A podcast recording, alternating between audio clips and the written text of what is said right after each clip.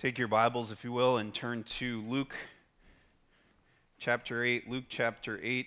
Excellent singing. I love that last song. It's an old hymn, but the truth is so uh, true to us today. We are complete in Christ. Luke chapter 8. Where we'll be this morning. Luke chapter 8.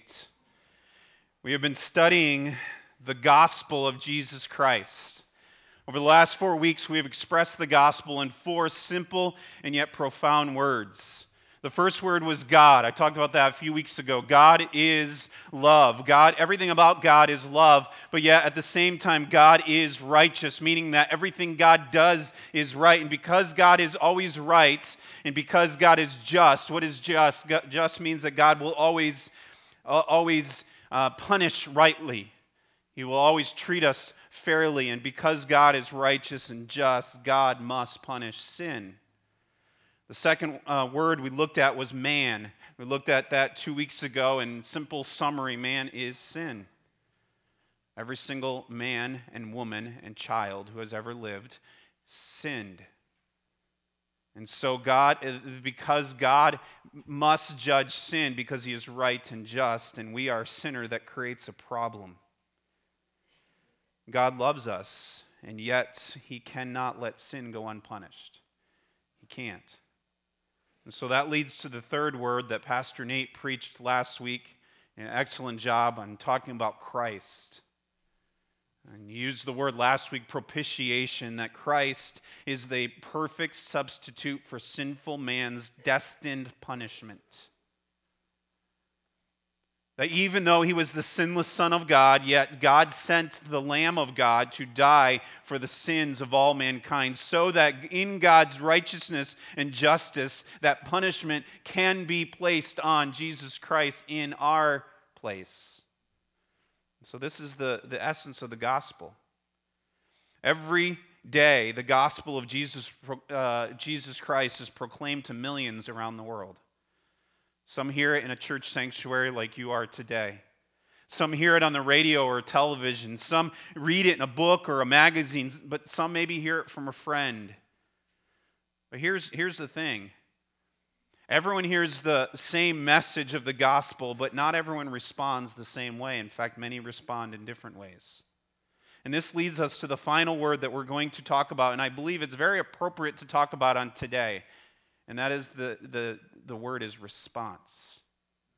See, what is today? Today is Palm Sunday, and even though this is not a traditional Palm Sunday message that I'm going to preach, I think it's very appropriate because on Palm Sunday, what happened? The people of Jerusalem were, were responding to Jesus by worshiping him, and as he came in, as he entered in, and they worshiped him and they praised him, the problem was is they were worshiping him for the wrong reasons.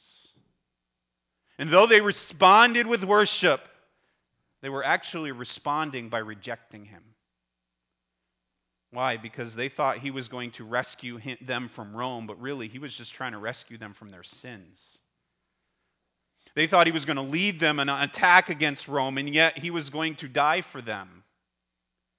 And they missed the whole part of Jesus coming to earth to die. Not at the hands of an angry mob or of religious leaders or even the Romans. He would die so that he could give, and he would do it voluntarily so that he could give every person who ever lived the opportunity to be free from the sin that condemns them to death. And this is the gospel that demands a response. And we've been saying all along that the gospel demands a response, whether you think it or not. And not everyone responds the same way. Why is it that two people can, can go to the same church, hear the same message, yet have different responses? Why is it that one life is transformed when they hear the gospel and the other one is barely moved? Why do some turn from their sins and others continue on indifferently? Jesus addresses that issue in this parable that we're going to look at, a familiar parable, but a parable we're going to look at this morning. This parable called the parable of the sower. You'll find this parable listed and uh, uh, mentioned in Matthew, Mark, and Luke. We're going to look at the passage in Luke here today. Uh, the parable of the sower, and in Jesus' time, would have been one in that farming community that would have would have spoke very clearly and loudly to them. They would have understood the concept of what is being said. So let's go ahead and read the passage together, starting in Luke chapter eight, and I'm going to start in verse 5, and I'm going to read down to verse 15, and you can follow along as I read. A sower went out to sow his seed. And as he sowed, some fell on the path and was trampled underfoot, and the birds of the air devoured it. And some fell on rock, and as it grew up, it withered away because it had no moisture. And some fell among thorns, and the thorns grew up with it and choked it. And some fell into good soil and grew and yielded a hundredfold. As he said these things, he called out, He that has ears to hear, let him hear. And when his disciples asked him what this parable meant, he said, To you it has been given to know the secrets of the kingdom of God, but for others they are, uh, they are in parables, so that seeing they may not see, and hearing they may not understand. Now, the, the parable is this the seed is the word of God. The one along the path are those who have heard, then the devil comes and takes away the word from their hearts, so that they may not believe and be saved. The ones on the rock are those who, when they hear the word, receive it with joy. But these have no root.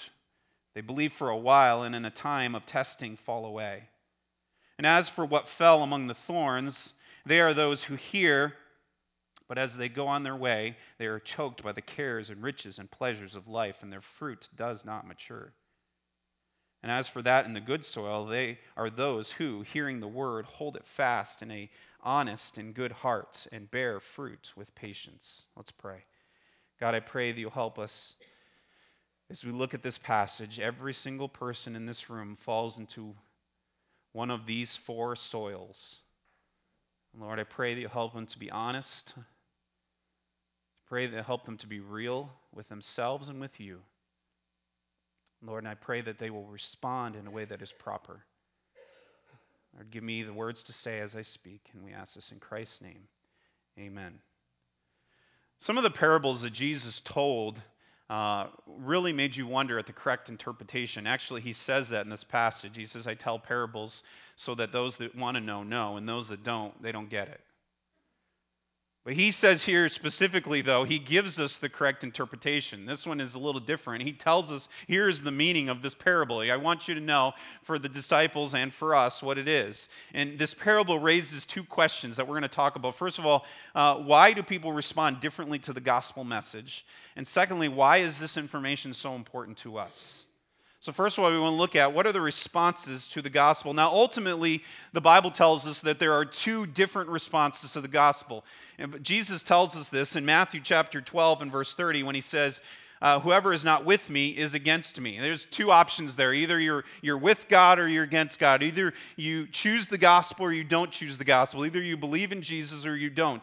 But here in this text, however, he expands on the responses and he, and he lists four different kinds of responses that people give to the gospel. And they correspond with four different types of soil. So let's look at the story. First of all, I want you to note in verse, just so you have an understanding, in verse 11, it very clearly says that the seed that's being talked about is the Word of God. Now, a farmer would go out, and they didn't have the equipment we have today, and so they can't spread it with a machine. They would spread it by hand, and they would go out and they would have cultivated the soil, but uh, they would toss the, the seed as it went out, and sometimes it would land in places that were good, and sometimes it would land in places that weren't. But here he's talking about that seed that's being tossed is the word of God. And how does it respond? The soil is people. And how do those people respond? Well, there's four different response. First of all, is a hardened, the hardened heart rejects the gospel. Look again at verse 5. It says, The sower went out to sow his seed, and he sowed. Some fell among the path and was trampled underfoot, and the birds of the air devoured it. Down in verse 12, he gives the explanation. The ones along the path are those who have heard. Then the devil comes and takes away the word from their hearts so that they uh, may not believe and be saved. The first kind of soil is one on hardened path. Now, Israel was a dry climate, is a dry climate, and so oftentimes these fields, they were divided up into narrow fields, and, and those fields were divided by oftentimes it wouldn't just be you would farm your land. It would be there would be this big piece of land and it was almost like a community farm. And, and so there would be pathways between what was yours and what was someone else's. And so these paths over time would get beaten down as people would walk on them and they were hard. You can understand that concept that hard ground. I remember when i was in, in high school uh, i played soccer and i was living in um, minnesota at the time and we played this team uh, in Minneapolis. It was uh, kind of an inner city school, and, uh, and so this field we played on was right in the heart of inner city Minneapolis. Okay, it wasn't the, um, the greatest place in the world to go.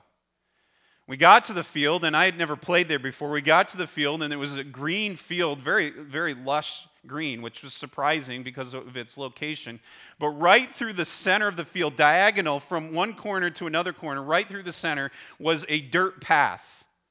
We thought that was kind of odd. Everything was green around it, but this dirt path. And we were like, okay, that's weird. It wasn't long into the game when we realized what that was, and I was I was um, on on the side of the field, and I had to do a throw in. If you know soccer, you do a throw in over your head, and I did a throw in, and as I did, I ran onto the field and I ran into someone. And I turned, and I thought that's odd. There was no one next to me. I ran into someone on the field that wasn't on either team, and it wasn't the official. It was a woman with her three kids walking through the middle of the field during the game on that path. She had somewhere to go, and the easiest way to get there was not to go around the field, it was to go through the middle of the field, so she did that. We thought it was pretty humorous. I knocked her over. I felt bad, but she was in the middle of a soccer game. What you know, I didn't know I didn't even know she was there. After the game, the coach and the other team came over and said, "Here's the thing." He says, "Every year they come out and they try to plant grass on that, but every year people continue to trample over that spot and no grass will grow." That's the idea of this soil. The ground is so hard that the seed just lays there on top of the ground. And, and, and eventually the birds come in, and the birds swoop in and they grab the seed and they eat it. And Jesus says, here's the interpretation of that. Uh, there are some who hear the gospel. They hear the good news that, that God loves you, and because God loves you and God is righteous, and you ha- are going to be judged, but and you are a sinner, but God sent His Son. They hear that good news, but they have no response because they're hard heart. They are closed to any insight and non receptive to truth. You ever talk to someone like that? You begin to share with them the good news of Jesus Christ, and they don't want anything to do with it. They have figured out life, and they aren't open to anyone pointing out to them any other direction because they know what they're doing and they know what they believe. They've concluded that the gospel is, is irrelevant, it doesn't work. They don't want to hear. They have trained themselves to tune God out. They have a hard heart. Surprisingly, though, even these type of people could be found in, in this room today. Maybe they attend worship to please a spouse. Or maybe you're here because your parents required of you. Or maybe you're here because you're trying to be involved to keep up the appearances in the community that you're a good person. Maybe you figure you log in time because just by chance there happens to be a heaven, then you'll get enough points to get there. But the reality is, is the Word of God has not penetrated your heart because your heart is hard. And your response is one of rejection. And these people have the seed of the Word of God presented to them, but they aren't interested. They are merely logging their time and Satan takes the seed sown and sweeps it away so that it cannot penetrate their hearts. So we see the first one is the hardened hearts. That is one who rejects the gospel. The second one is the superficial hearer, temporarily receives the gospel. Look at verse 6 as we go back here and we see it says, In some excuse me, and some fell on the rock, and as it grew up, it withered away because it had no moisture. We see the interpretation down in verse 13 where it says, And the ones on the rock are those who, when they hear the word, receive it with joy, but these have no root. They believe for a while, and in time of testing, fall away. This is a seed that falls on rocks. You ever planted on a rock bed? What happens? Okay, you might get a little bit of growth and sometimes it even grows faster. But then after time, man, the sun pounds on it. It doesn't have any water because there's no soil there, and so it eventually it, it, dies and it, and it fades away. That's that's why you go to rocky climates, you don't see a lot of things growing. The seed finds enough nutrients to start to grow, but there is no water. Unlike the first group of people, these are people who receive the gospel. In fact, the Bible tells us with joy, with enthusiasm. Man, they hear the word of God and they hear that Jesus loves them and, and that Jesus sent his son to die for them. And there's excitement. There's, yeah, that's great. I'm so glad to hear it. But their enthusiasm is short lived. When difficulty comes or when the novelty wears off, these people drift away. They have a conversion experience. And for a while, these people seem confident and maybe even bold in their, in their um, explanation of the gospel. And then one day they lose interest and they drift away. The problem is sometimes it's not evident. They lose interest, but hey, they still got to play the game. Still got to put up appearances. I heard uh, um, an, an, illustration about this um, one time. It was it was this. There was a drug uh, manufacturer who announced that they did a study, uh, and the results were were fantastic. It was a wonder drug for migraine headaches. If you have migraine headaches, I don't know what this one is, but it was a wonder drug. And the research showed that within an hour of taking this drug, uh, the, there was a whopping 70% of the participants in this study found out that in, within an hour they had little or no pain. Now, as is the case with these drug studies, they bring in a group of people and, and, and, and they, give, they give the drug to a group of people, but to another group that is unknowingly, they receive what's known as a placebo. What's a placebo? It's a sugar pill. There's no, there's no medicine value to it at all. And they said that the placebo effect showed that in, of those that received the placebo, they found 29% of them had the same results as the one who got the right medicine. Now, this happens all the time in testing. And those in that group that take the real thing, great. But if it's not, this placebo pill, it has no active ingredient. It's not real medicine. But this placebo effect is a real thing. Simply, it means that a certain percentage of people who take on a potential cure will show signs of improvement, even if they're not taking the real medicine. And though the placebo will, will produce the benefit of the real medicine for a while, sooner or later the effect will wear off. Why? Because it's not a real cure, it's not the real thing. And it won't work forever. It's not a permanent solution. And a certain percentage of people who profess the name of Jesus Christ don't take the real medicine. They don't take the real cure for what ails them. It's not the real gospel. They don't place their faith in Jesus Christ. Instead, they place their faith in the idea of Jesus Christ, or they place their faith in, in the good works that they have done, or they place their faith in their baptism, or a, a prayer, or walking down an aisle, or whatever it is. They place their faith in that. They place their faith, and they can look at the front of their Bible and it says, hey, on, on this date, I became a Christian, and they place their faith in that, but it's, it's just a placebo. Their faith does not have any active ingredients. And like the placebo group, the seed that falls among the rocks, it shows some evidence of new life. It pops up just ever so small. And it may appear to have a genuine conversion, but it's not real. And in time, when trials get hard and when life gets difficult, their faith will not really be there. We've talked about the last one about how the hard heart rejects, but ultimately, this superficial heart also is rejecting the gospel, the real gospel. We come to the third one. The distracted hearer ultimately misses the gospel. Look at verse 7. And some fell among thorns, and the thorns grew up with it and choked it. We see the interpretation in verse 14. And as for what fell among the thorns, they are those who hear, but as they go on their way, they are choked by the cares and riches and pleasures of life, and their fruit does not mature. This is seeds among thorns. What does that mean by that? Remember, I said earlier that they would cultivate the soil. They would churn the soil up, and, and this is soil that was cultivated. It was ready to accept, to receive the gospel, and, and it had everything necessary for productive fruit. It had good soil and all that. But the problem was is that in the cultivated soil, uh, with the seed, was seeds of weed. And as, as it grew up, also did, so did the weeds. And those weeds and the thorns, they surrounded it. You ever see that in, in your garden where you have a plant and, and a weed comes up and suffocates it and kills it? And that's the idea here.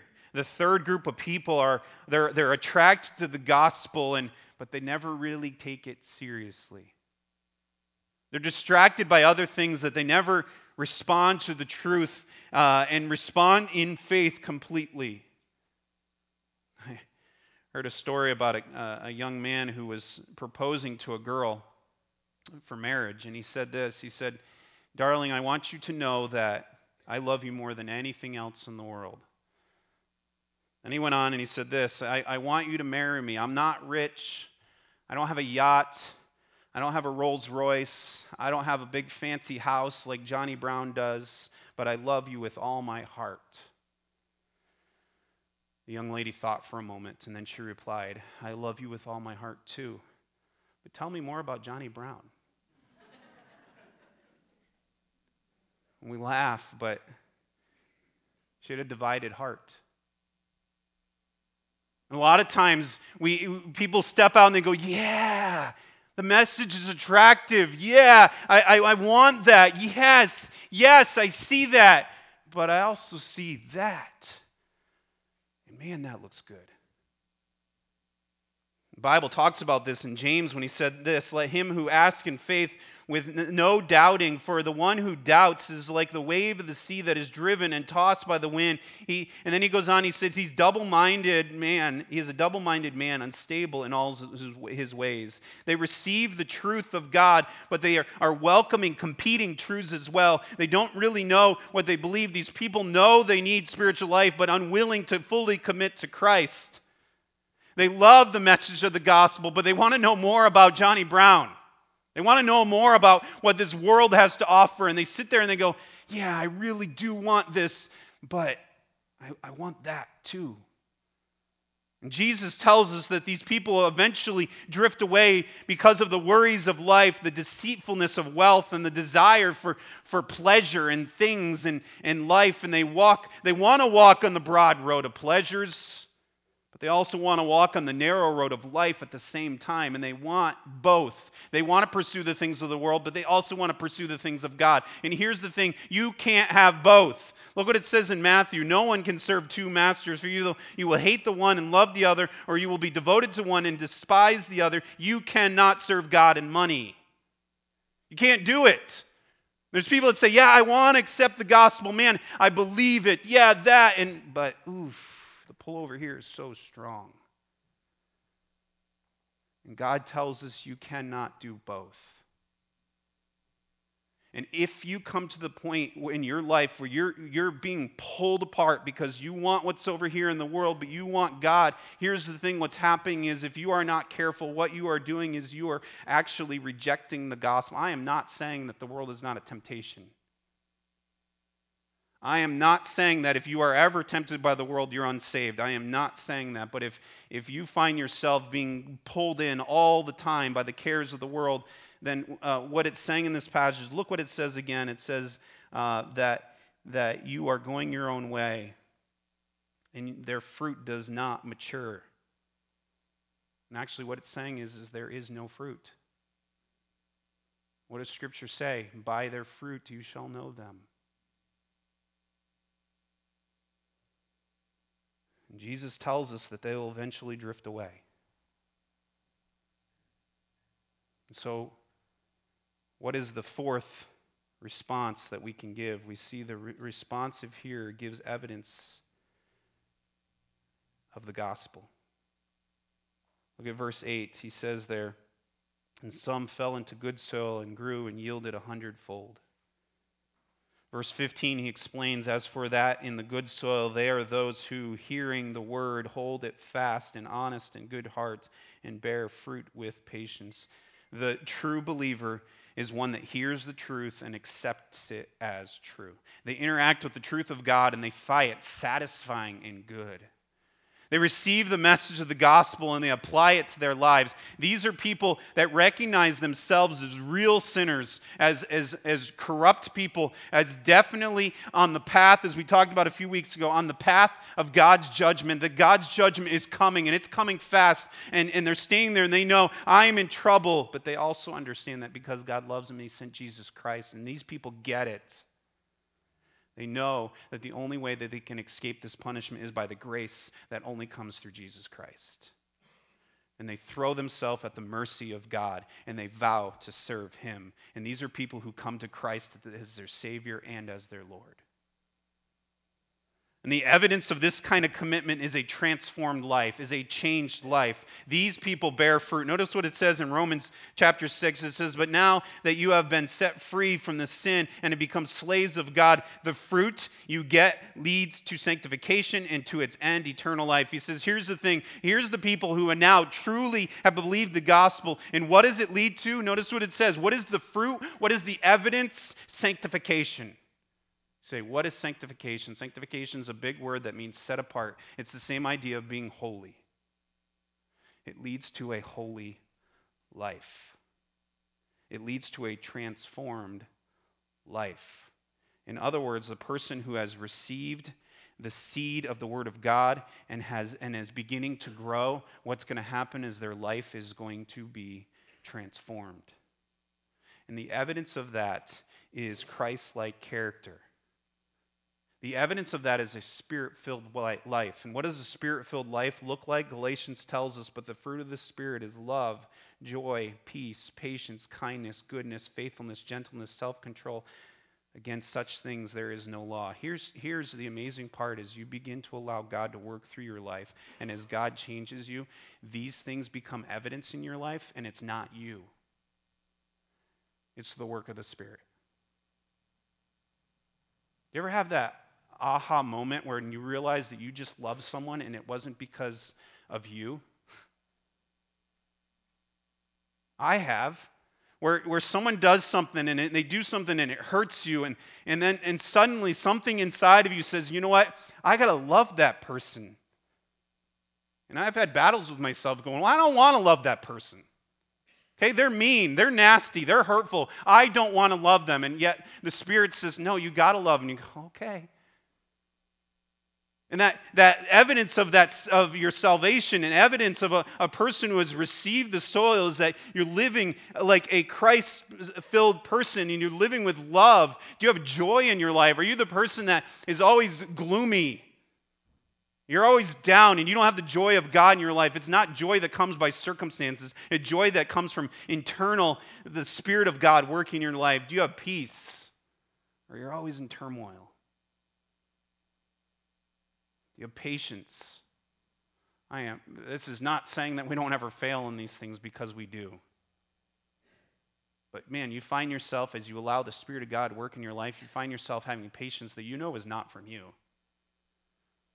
Because by nature, you're not a patient person. You're kind. And some people are not naturally kind people, but as the Spirit of God works in their life, they'll find themselves doing kind deeds. Goodness, they're good. Not good in the sense that they're uh, perfect, good in the sense that they do good actions for others. Faithfulness. They're consistent in their walk with God, not because someone uh, is pushing them to do it, because the Spirit of God is, is, is asking them and is driving them to do it. Gentleness. They're not a harsh person, they're gracious and kind and self control. They don't just do whatever they want.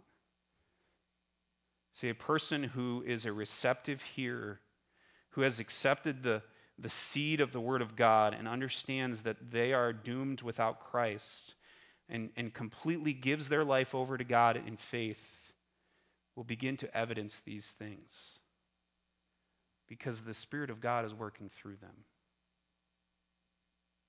They show their faith by their changed life and their eagerness to honor God and share the gospel with others. These people are used by God to turn darkness into life. They make an impact by their compassion and they turn heads with their consistency. These people are ones who are represented by the good soil that may not sprout as fast as the one that went on the rocks. It may take a time, it may grow slowly. And, you know, thank, thank goodness that God allows us to grow slowly. What does it say in Philippians? He that began the work will continue it until the day of Jesus Christ. Uh, you know, and for some, man, you got a long time until that's going to happen. And so God's going to continue to you, grow you as you allow God to work in your life but we keep growing. It doesn't matter your age in here. You could be you could be 15 or you could be 85. You should be seeing signs of growth in your life. That you are changing to become more like Christ each and every day. These people ask questions because they hunger to understand the Word of God and they hunger to grow. Their faith is real, and a fruit comes from their lives. They change slowly, but they change. A true believer is committed. Their commitment is not just a flash in a pan, but it's something that endures over the test of time. Jesus tells us that these are four soils, but ultimately there are only two responses either you accept or reject. The first three we looked at ultimately rejected. And maybe they, they liked some aspects of it, and so they, they clung to it in some way, but ultimately they were saying, you know what, I'm going to do my own thing, and, and I'm going to try to do it my own way. God says the only way it's possible is you let God do it all.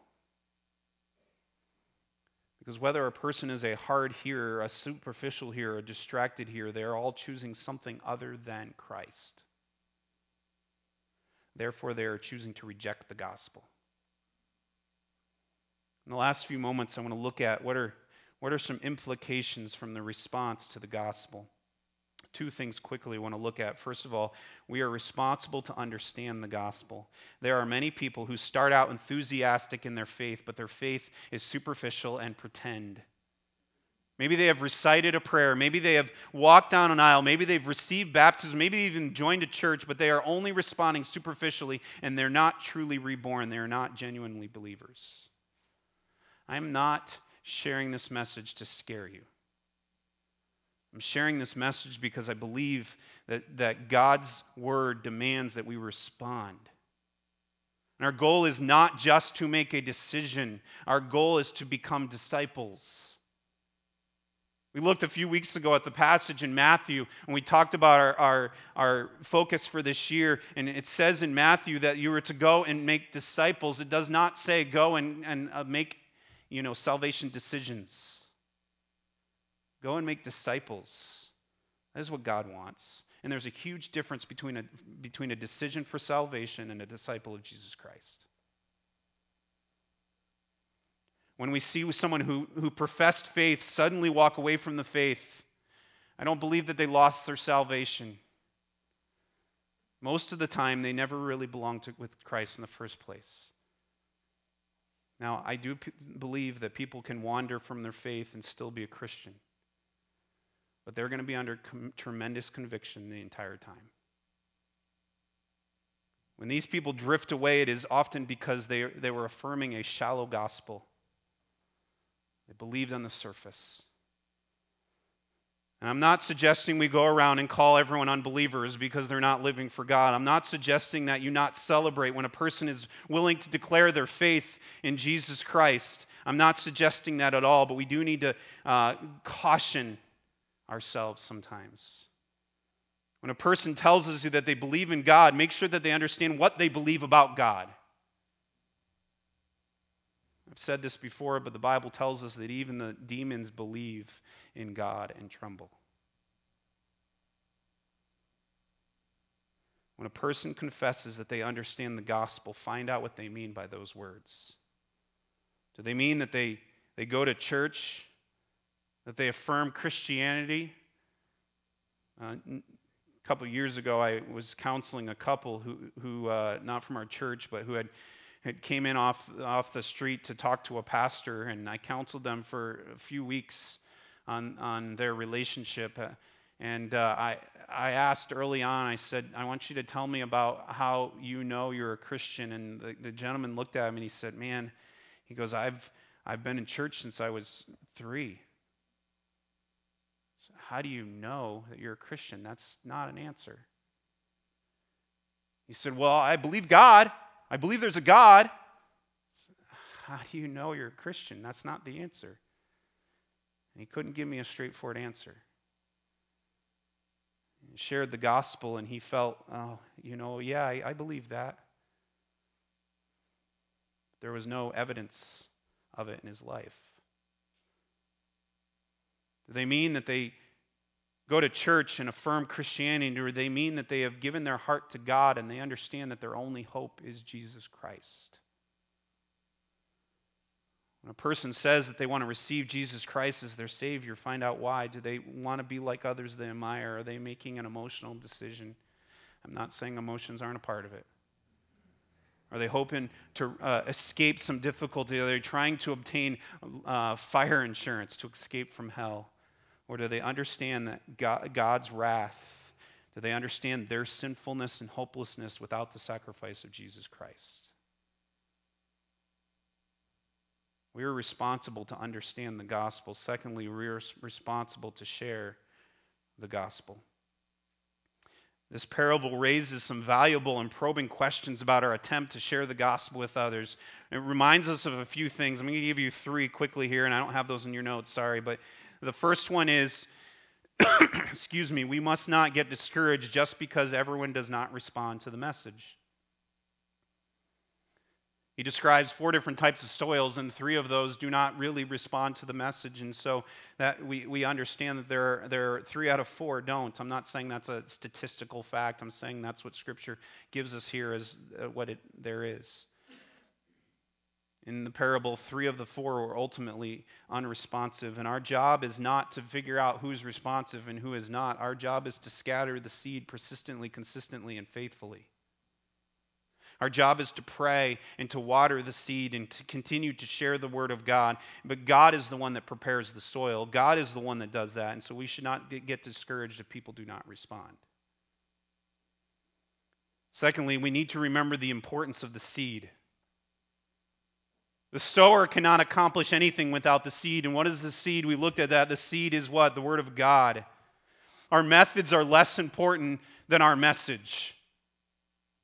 As I hear about those who have come out of false religions, such as Islam or, or Mormonism, what I find interesting is that the consistent theme, as I talk to and I hear about people like that, the consistent theme is they were exposed to over and over again the gospel, the Word of God, the, the testimony of Jesus Christ. It is the reading of the Bible uh, that when they read the Bible, they saw the error of what they had been taught. Our job is not how we share it. Our job is that we proclaim the truth of the scriptures, that we tell people what Jesus did for them, that we tell people what God expects of them, and we tell people what is going to happen to them if they do not believe in Jesus Christ. That we share the word because it is God's word alone that can soften the soil and that could work in a life. Thirdly, we need to evaluate our, our approach sometimes of evangelism. I read um, this in a commentary by a man named um, Arthur Pink. He wrote this 75 years ago, um, but I think it can be a caution for us today. He said, Today, much connected with our evangelistic effort is calculated to produce just this very type of superficial here the bright singing, the sentimentality of the hymns, the preacher's appeals to the emotions, the demand of a church for visible and quick results produce nothing but superficial returns. Sinners are urged to make a prompt decision, are rushed to repentance, and then assured that all is well with them. And the poor, deluded souls leave with a false and fleeting joy. And the deplorable, the deplorable thing is that many of God's own people are supporting this type of gospel ministry.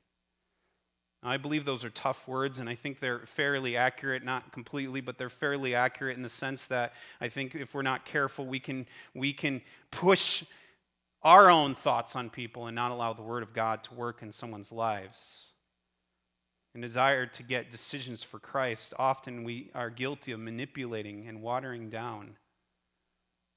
God tells his people the gospel is something that costs. The gospel is something, remember, remember the story of the rich young ruler? He came to Jesus and he said to Jesus, uh, What do I need to do to inherit eternal life? He says, Well, what do you think? He says, Well, I've, I've kept all the commandments since my childhood. I've done all that. I've, I've, I've done all the things that I'm supposed to do. I've, I've lived in a way that was pleasing to God. And Jesus looked at him and said, Go and sell everything you have and follow me. Remember the rich young ruler, it says that he, he bowed his head and he walked away discouraged.